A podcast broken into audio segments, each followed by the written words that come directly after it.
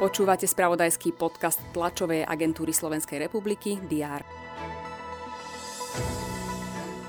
Tripartita sa dohodla na pomoci energeticky náročným podnikom. Trnavský arcibiskup Jan Oroš sa ospravedlnil za svoje vyjadrenia.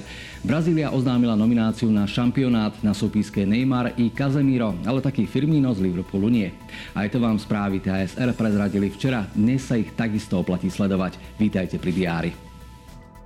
Po vynútenej prestávke, ktorej dôvod bol v kábli, pokračuje opäť rokovanie Národnej rady. Verme, že už žiadny kybernetický incident zasadnutie parlamentu neohrozí, veď poslanci majú pred sebou ešte viacero neprerokovaných bodov aktuálnej schôdze a desiatky návrhov, o ktorých sa bude hlasovať, napríklad o druhom pilieri.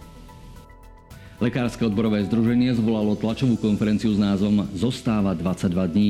Upozorňuje na termín výpovedí, ktoré podalo vyše 2000 lekárov z desiatok nemocníc na znak nesúhlasu s podmienkami v systéme.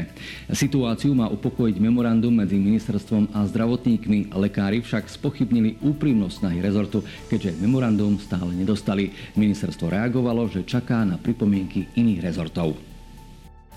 Druhým dňom pokračuje konferencia na spolupráci záleží, ktorá sa venuje kooperácii medzi štátom a mimovládnymi organizáciami. Zaobrá sa napríklad aj modelmi financovania mimovládiek či nastavením princípov dobrovoľníctva. Energetická kríza a nadchádzajúca zima hýbe aj ekologickými aktivistami. Greenpeace Slovensko dnes spúšťajú verejnú výzvu za zimu bez chladu.